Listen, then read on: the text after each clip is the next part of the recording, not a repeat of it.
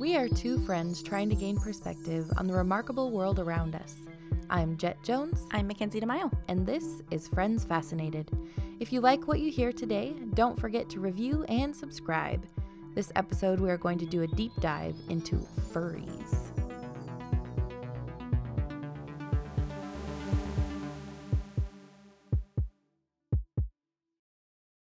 Researching furries was super interesting for me because I would say I, I didn't know much about it other than what I guess the media portrays or mainly that. And so uh, I would say that we were both pretty surprised by the misinformation that the media spreads about furries. Yes. So this topic was actually suggested to us by a friend. Uh, our technically our first email submission for a topic. Um, so it was suggested by our friend Dustin. So he also is the DM for a podcast called D Twenty Somethings, which I also uh, am a part of. So thank you, Dustin, for the submission. We're super excited to cover this, and we definitely have learned a lot. So I would say the probably the best definition I found for furries uh, was from Psychology Today, and it said, "Put simply, furries are fans in the same way that Star Trek fans are fans of Star Trek, and sports fans are fans of sports." Furries are fans of the media that features anthropomorphic animals, that is, animals who walk, talk, and do other human things. Yes. And to get us started with this, I felt like it was necessary to kind of understand the jargon and um, some of the definitions behind this fandom so that we can more openly discuss them today because there's a whole dialogue out there that um, if you're not a part of the furry community could be a little bit hard to understand so i'm going to dive in. So to start out um, if you're not like us with nerdy husbands you may not even know what a fandom is.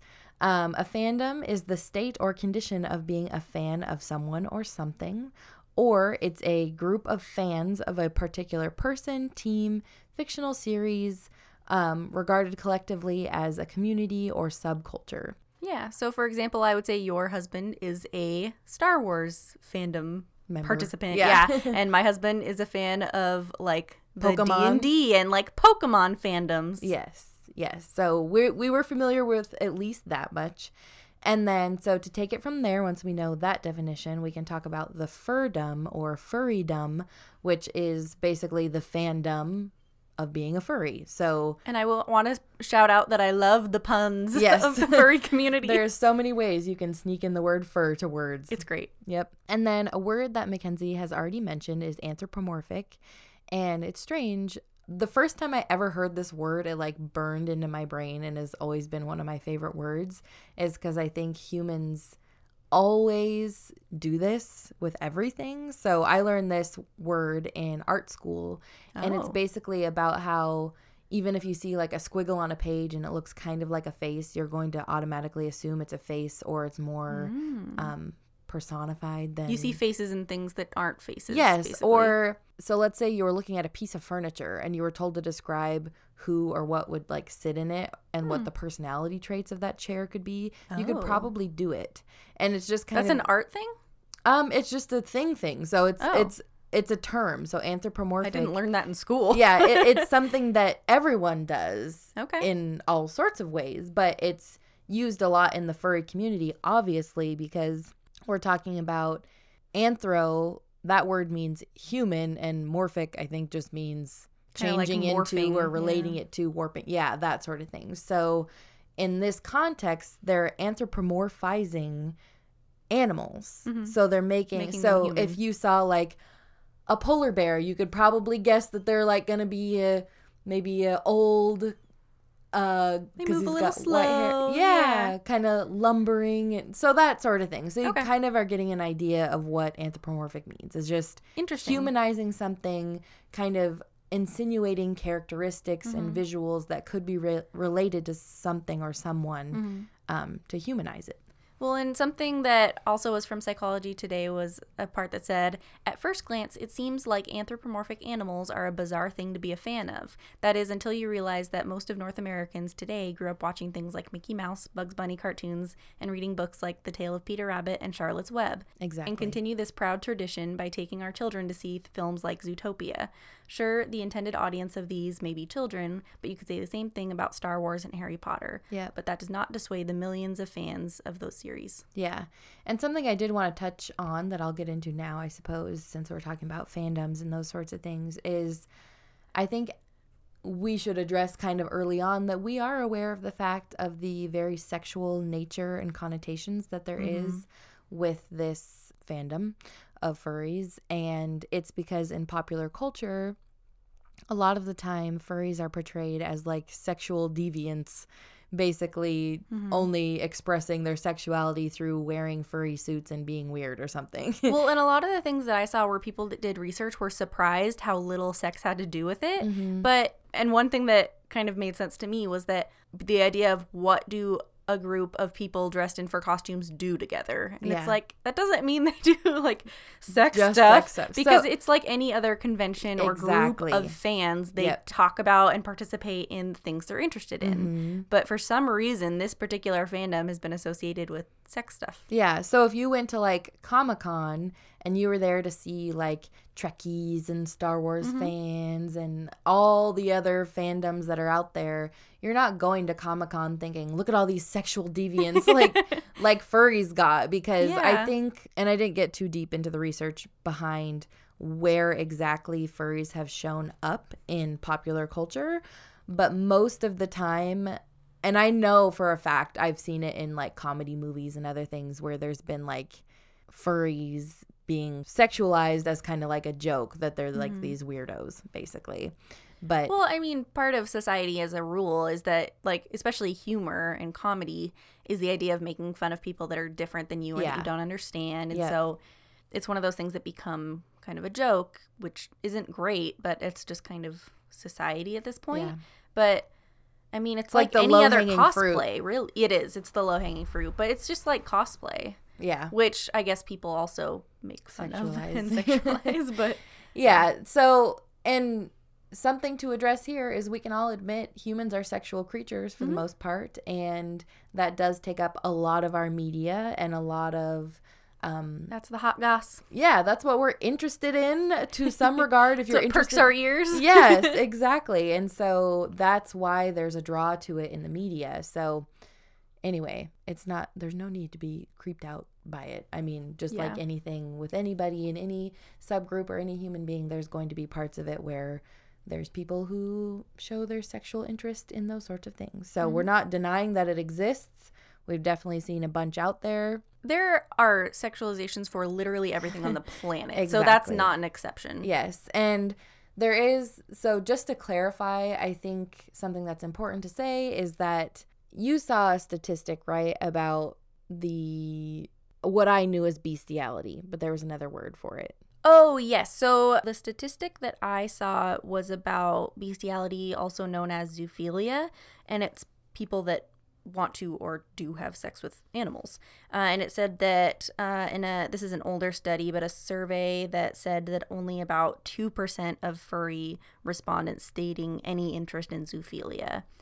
So a very, very, very low percent. Yeah, like it hardly counts because exactly. if you if that's I probably bet the normal standard exactly for society. Honestly, poll just any any old person um and so basically everything i've seen is that no being a furry is not just a sexual fetish um but there is i would say what i've seen the most is there more of a kind of creative type of folks where they like the artwork and the comics and media and cartoons behind it. And a lot of the pages that I've seen, a lot of people who are interested in furries Mm-hmm. um, tend to be really good artists and like to draw and like think Yeah. of all these personalities. So- And one thing I saw about the demographic as well was that it so it is predominantly white males in their teens and mid 20s.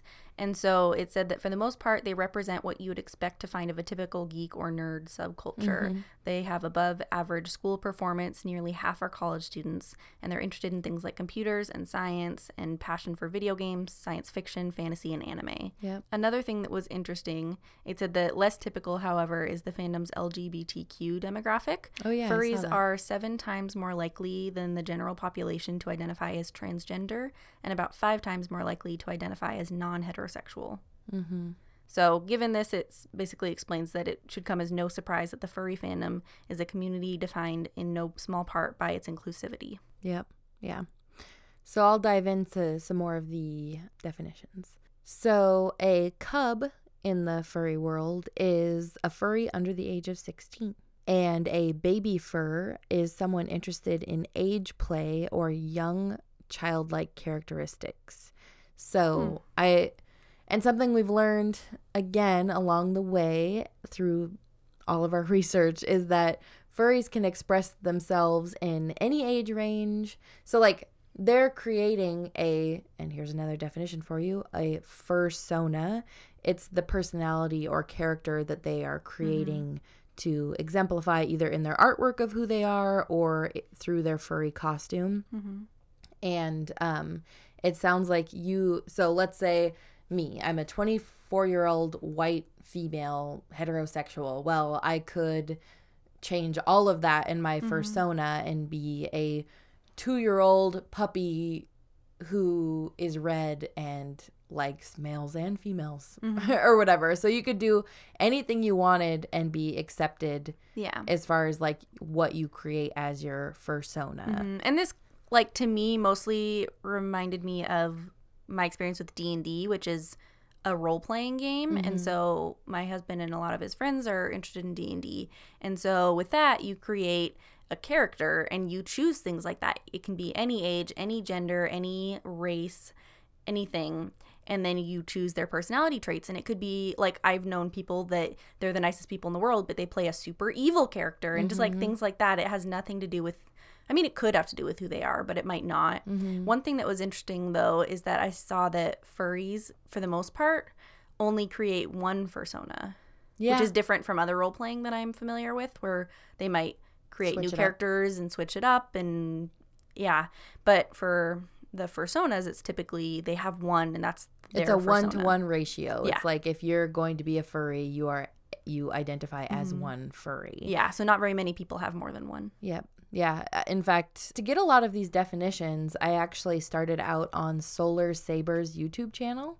And I was actually able to talk to her a little bit over Instagram. And she helped me get a little bit more bearings into the community before my research really started. And the thing that she taught me about is that she started out with different fursonas and then develop them and change them once she learned more about the community and wanted to make her character more representative and more dynamic and deeper, I suppose. She said she started out with just kind of a simple character that wasn't too creative. And then once she learned more about the community and what she wanted to represent herself as, it was easier to pick um, her final fursona. So it sounds like what like what you said. There's only one character, but that doesn't mean they can't maybe throw out the old and bring mm-hmm. in the mm-hmm. new and kind of um, changes develop. Yeah. Yeah, that makes sense that it would develop over time, just like a normal. I mean, a person does. Mm-hmm. And here's a. This was a very interesting definition or type of thing. Milfers, which uh, sounds like milf, which sounds okay. Scary. That's what I thought. Um, current or past members of the military. Oh, so milfers. military furs. Yeah, milfers. Just milfers. that does sound. They might want to rethink that one a little bit. I'm sure spelled out, it's not as it, it's, it's not as easy. U R S M I L F U R S, milfers. So yeah, it should be like m- militifers or something. Mm, maybe this one is the one exception where they didn't need to sneak fur into it. Furritaries. Yeah. Fit. Wait, but veterans. Mil- Vertrans? Vertrans, something like that. Uh, anyway, yeah. so past members of the military. Um, and then actually, something else that was kind of interesting was there are two different types of legs. Oh. That you can have one called uh, plantigrade and one called digitigrade where digitigrade are legs that have animalistic bends in them. So you know how when oh, a dog like is a standing, dog's back feet. Yeah. So when they're creating their fursuits for their furry characters, they have to like change the mechanics of the legs a little bit. That even though when you are a human and you're wearing your costume and you're standing mm-hmm. up straight and your legs are perfectly straight, your legs still look like they're bent in that dog like Interesting. Fashion. I wonder if that would be harder to walk in or if it's built in such a way that I think it's just padding like... and different joints. Interesting. Yeah. I wouldn't have thought of that. That's yeah. interesting. So humans are plantigrade and animals are digitigrade. Okay. So it was kind of interesting. That Again, interesting. my source was Solar Saber's YouTube video um, about the jargon on furries. um, and then feral, that is the type of furry that is four legged. So they don't ever stand up on two legs. So, That's commitment. Yeah, seriously.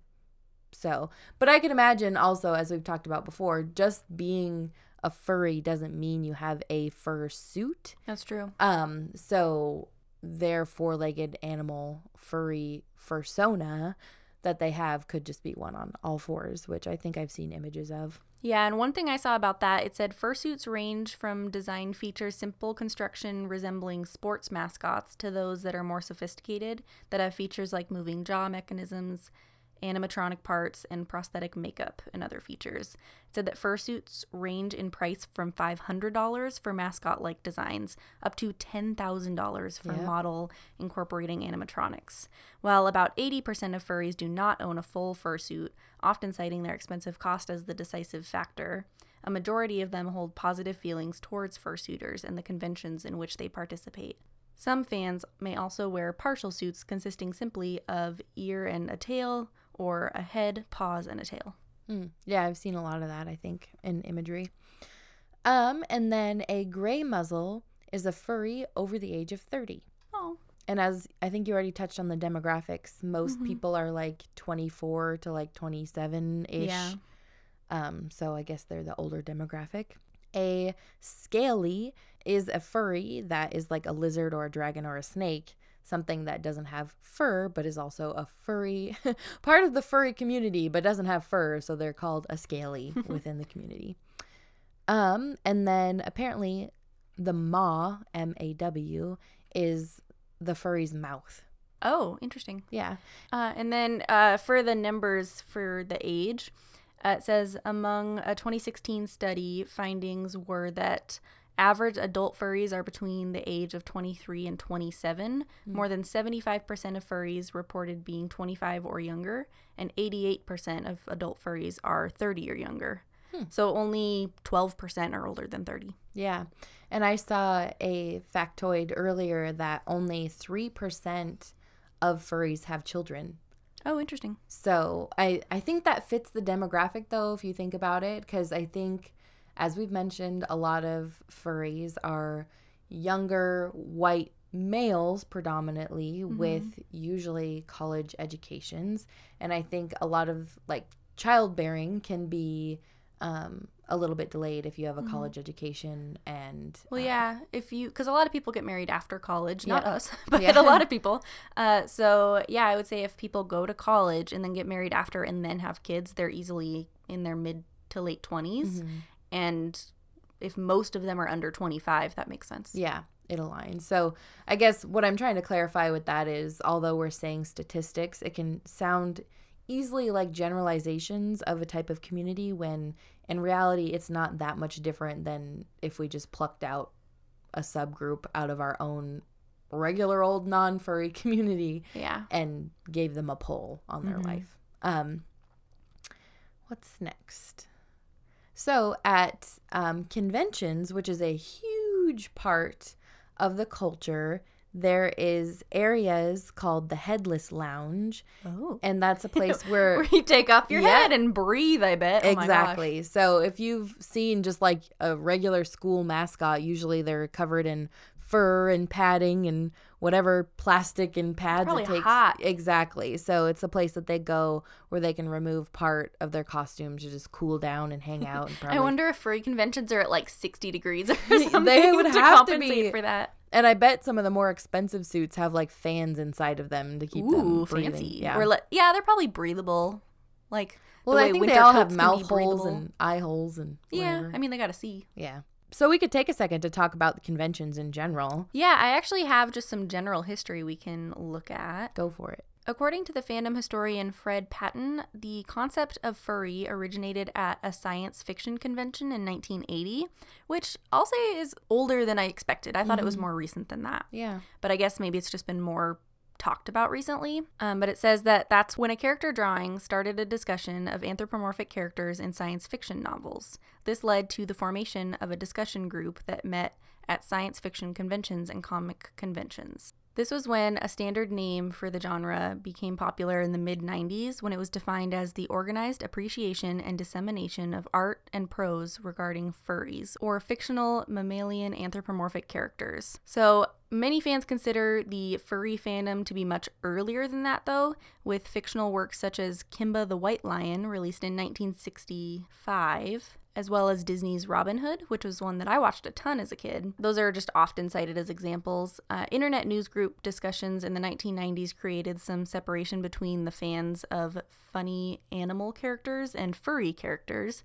meant to avoid the baggage that was associated with the term furry. By 1989, there was a sufficient interest to stage the first furry convention, which was called ConFurence Zero, with fur in the name, which I appreciated and was held in the Holiday Inn in Bristol Plaza in Costa Mesa, California. Hmm. The next decade, the internet became accessible to the general public and became the most popular means for furry fans to socialize. It's kind of crazy in that regard, where it seems like in all of our research, the internet has changed so much, and we know this, but mm-hmm. like it's just crazy to think of how most of our lives have been with the internet being yeah. accessible in our homes at our fingertips at school and it was how we learned mm-hmm. well we are the age where elementary school we didn't have computers like mm-hmm. our parents mm-hmm. didn't have cell phones yet and then middle school it our parents off. had cell phones yeah. we were using computers to play games it was like affordable for yeah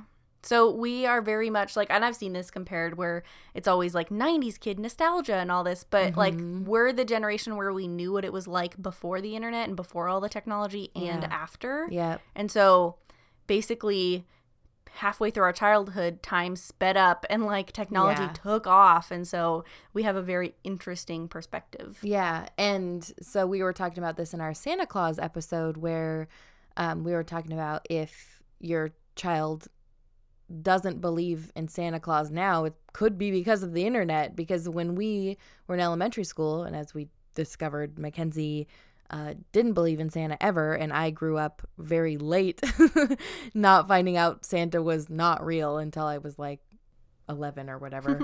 Old. Um, yeah. But now kids could just like Google it and figure it out and find yeah. some guy on the internet on YouTube being like, "Listen, kids, he's not real." like a twelve year old being like, "Oh my gosh, guess what I just learned?" Yeah. And like that's the new like kids YouTube Trending trend. Video. Yeah. yeah. So you never know. So it's crazy that access to all of this information and communities and stuff can just like blow up with the internet like tenfold. Which you got to wonder: is it good? Is it bad? I guess it depends on the group, right? Yeah, it does. So, kind of interesting. Um, another little fact about conventions I found um, on furrycons.com. Um, there's a whole calendar and list of furry conventions that you can go to. So, if you're listening because you are a furry, or maybe you're interested in this lifestyle or hobby, I suppose, um, you could attend almost, it looked like about four per month in the USA wow. alone. So there's quite a few. Mm-hmm. So I would look. Um, I bet there's something at least in a drivable distance to where you are in the USA. yeah. US, I mean, if there's 200 a year, then there's got to be something close to you if you're interested. Exactly. One thing I thought was interesting that it said um, a survey, this is an older survey, it was from 2007, but it suggested that when compared with non furry control groups, a high proportion of those that self identify as furries liked cartoons a great deal as children and recalled watching them significantly more often, as well as being more likely to enjoy works of science fiction than those outside the community. So, I, I mean, it would make sense that people would have those interests at a young age. Mm-hmm. And something Mackenzie and I kind of got into talking about before we were recording was that kind of this why would someone choose to do the furry lifestyle or furry as a hobby. And I guess I'll mention this quick definition first. A lifestyler is a furry who practices full time furry. Like they wear their suit most days Mm-hmm. when they're talking to people. They're trying to talk to only furries online, and It's probably part of their job, yeah, or like they make money doing it in some way or another. Yes. So it's how they live, lifestylers. But as we mentioned, there's a range. So it can just be like a fandom, someone who's interested, may not even own a fursuit, but likes the community, all the way to people who like it is all they do.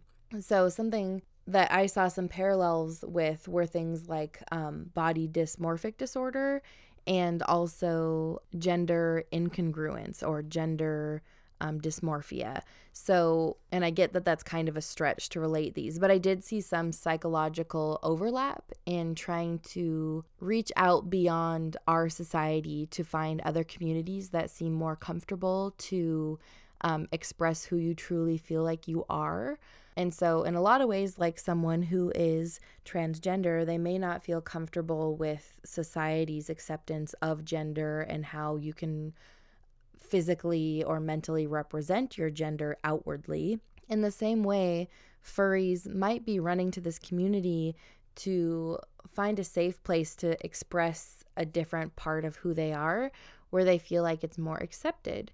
Because, as we've already talked about, although it is a pretty narrowed down cohort of people who are practicing furries, as we mentioned, most of them are white males in their mid 20s. Although that is mainly what it is, the whole point of this culture and something that they talk about is that anyone can be accepted. And I talked about how there can be cubs and there can be um, gray muzzles, which are people who are older or younger who want to be a part of the community, or they accept all different types of animals and even subgroups and subcultures within the furry community, like bronies, who are um, people who really like the My Little Pony series and express that however they do.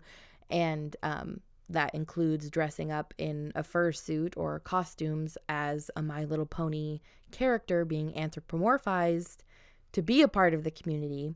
My point being, although the cohort is small, they do accept a large variety of whatever you want to be and whoever you want to be.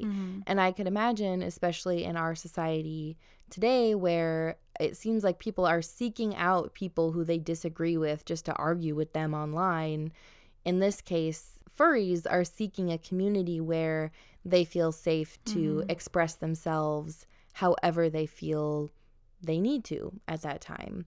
So, as you mentioned, their fursona could be totally different than who they are, but it's something that they need to express and practice and just enjoy mm-hmm. being a little bit different and being accepted for being different. And I could imagine that feels welcoming and a lot more, you know, inviting than our society today, where maybe if you're secretly a furry and your family doesn't accept that, you can still go online and find a community that does accept you. And rather than like going and telling your parents, hey, mom, I'm a furry, and her being like, what the frick, that's really creepy because all I've seen is what's in pop culture and you're a sex mm-hmm. deviant and I'm worried for you and what does this mean for you?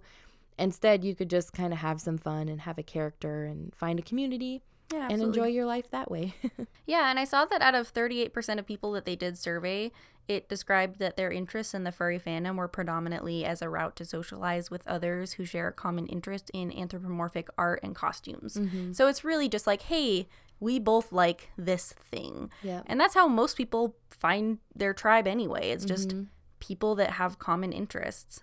And one thing, um, kind of touching on what you were saying earlier, um, I did actually have some statistics that some furries identify as partially non human or they don't feel fully human. And so it said 35% say they do not feel 100% human, compared with 7% of non furries. So it is more common, but that's still like less than half. Yeah, and, that kind of ties back to what I was saying about body dysmorphia or mm-hmm. maybe seeing yourself as other than human Yeah. and going outwardly with it and practicing it might be a form of catharsis to the struggles you're having with mm-hmm.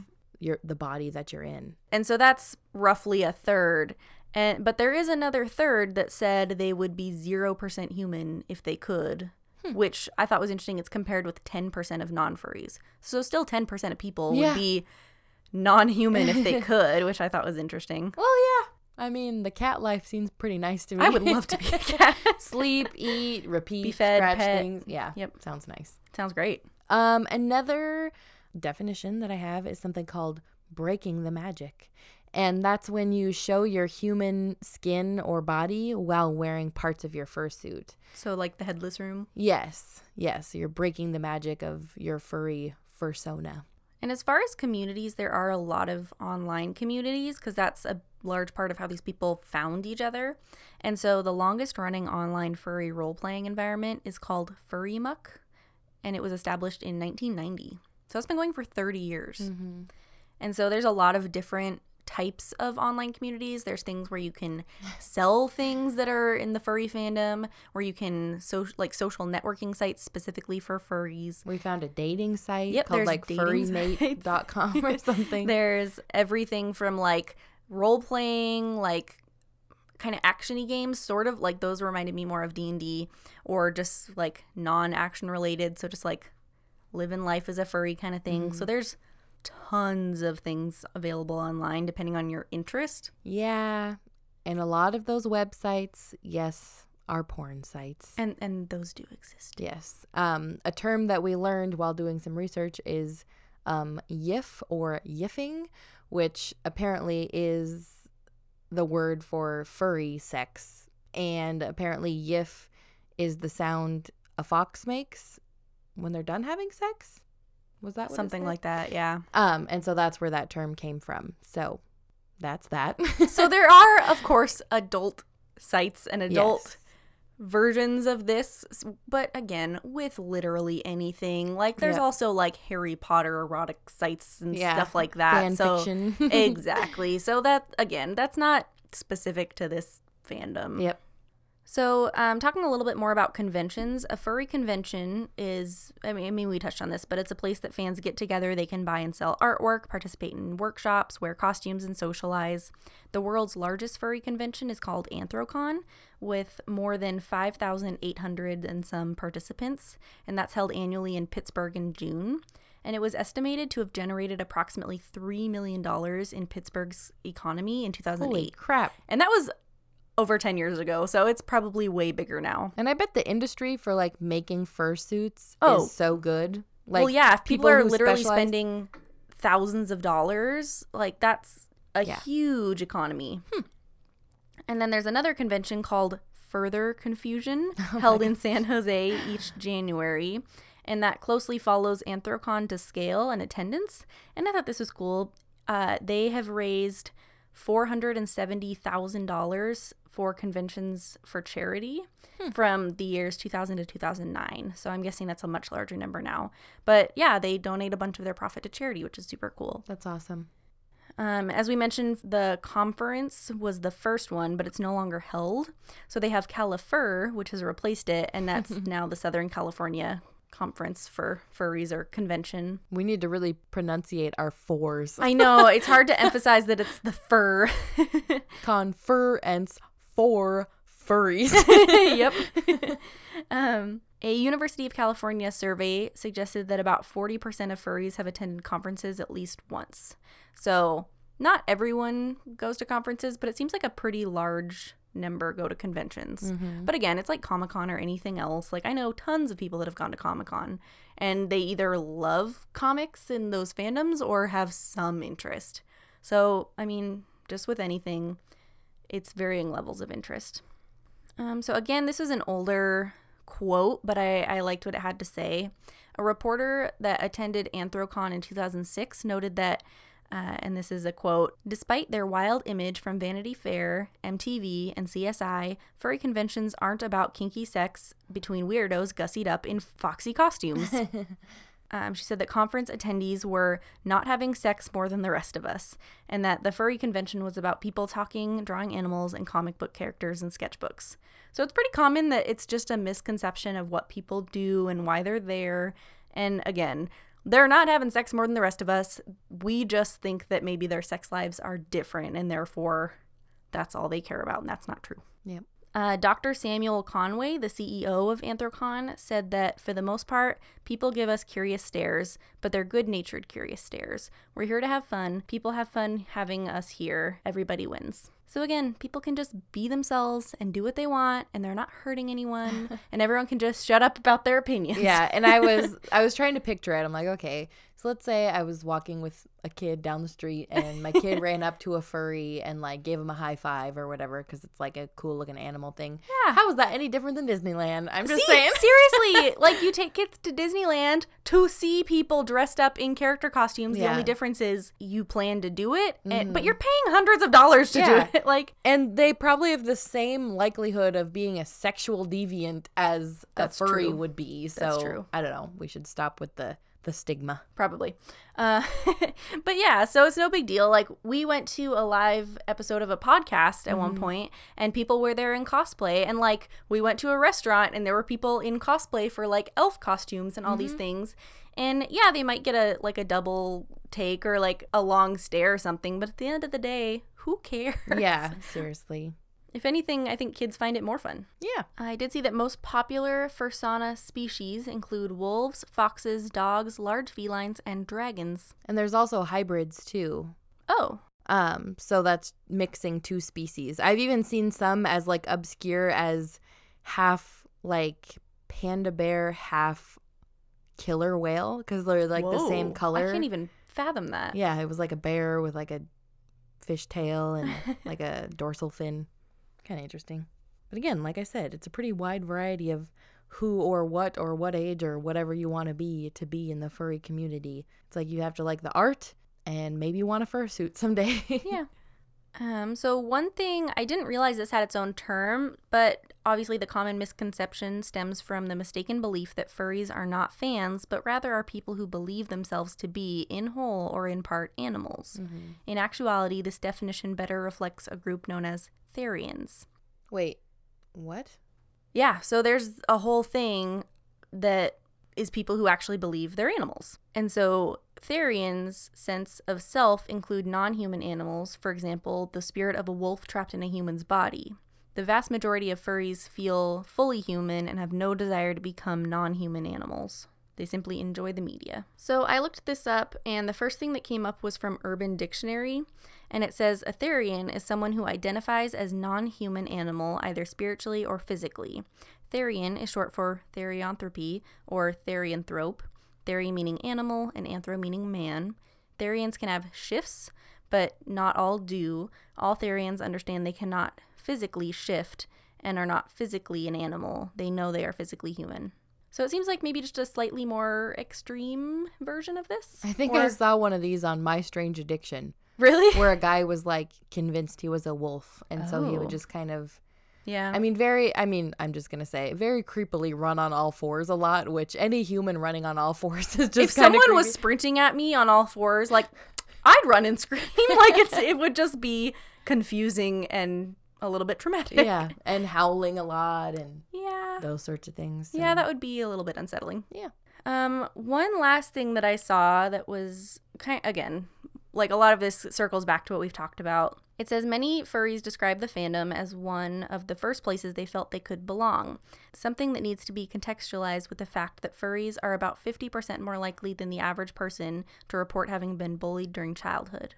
For most furries, the fandom is about more than just indulging in a childlike fantasy every once in a while. It's about forging lifelong friendships and building social support network in a community who will not judge them for having unconventional interests. Mm-hmm.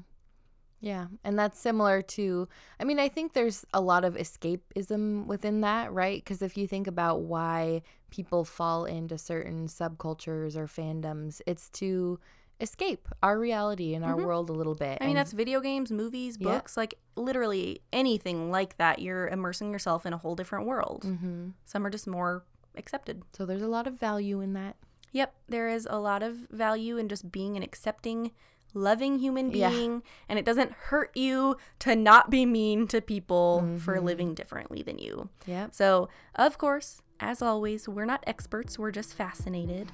you can subscribe anywhere you listen to podcasts to hear us again next week. You can also find us on Instagram, Facebook, and Twitter. If you have information to add to this week's topic, please email us at friendsfascinated at gmail.com to be featured at the beginning of our next episode. We can't wait to blow your mind with more curiosities next week. You've just listened to another episode of Friends Fascinated. Thanks for listening.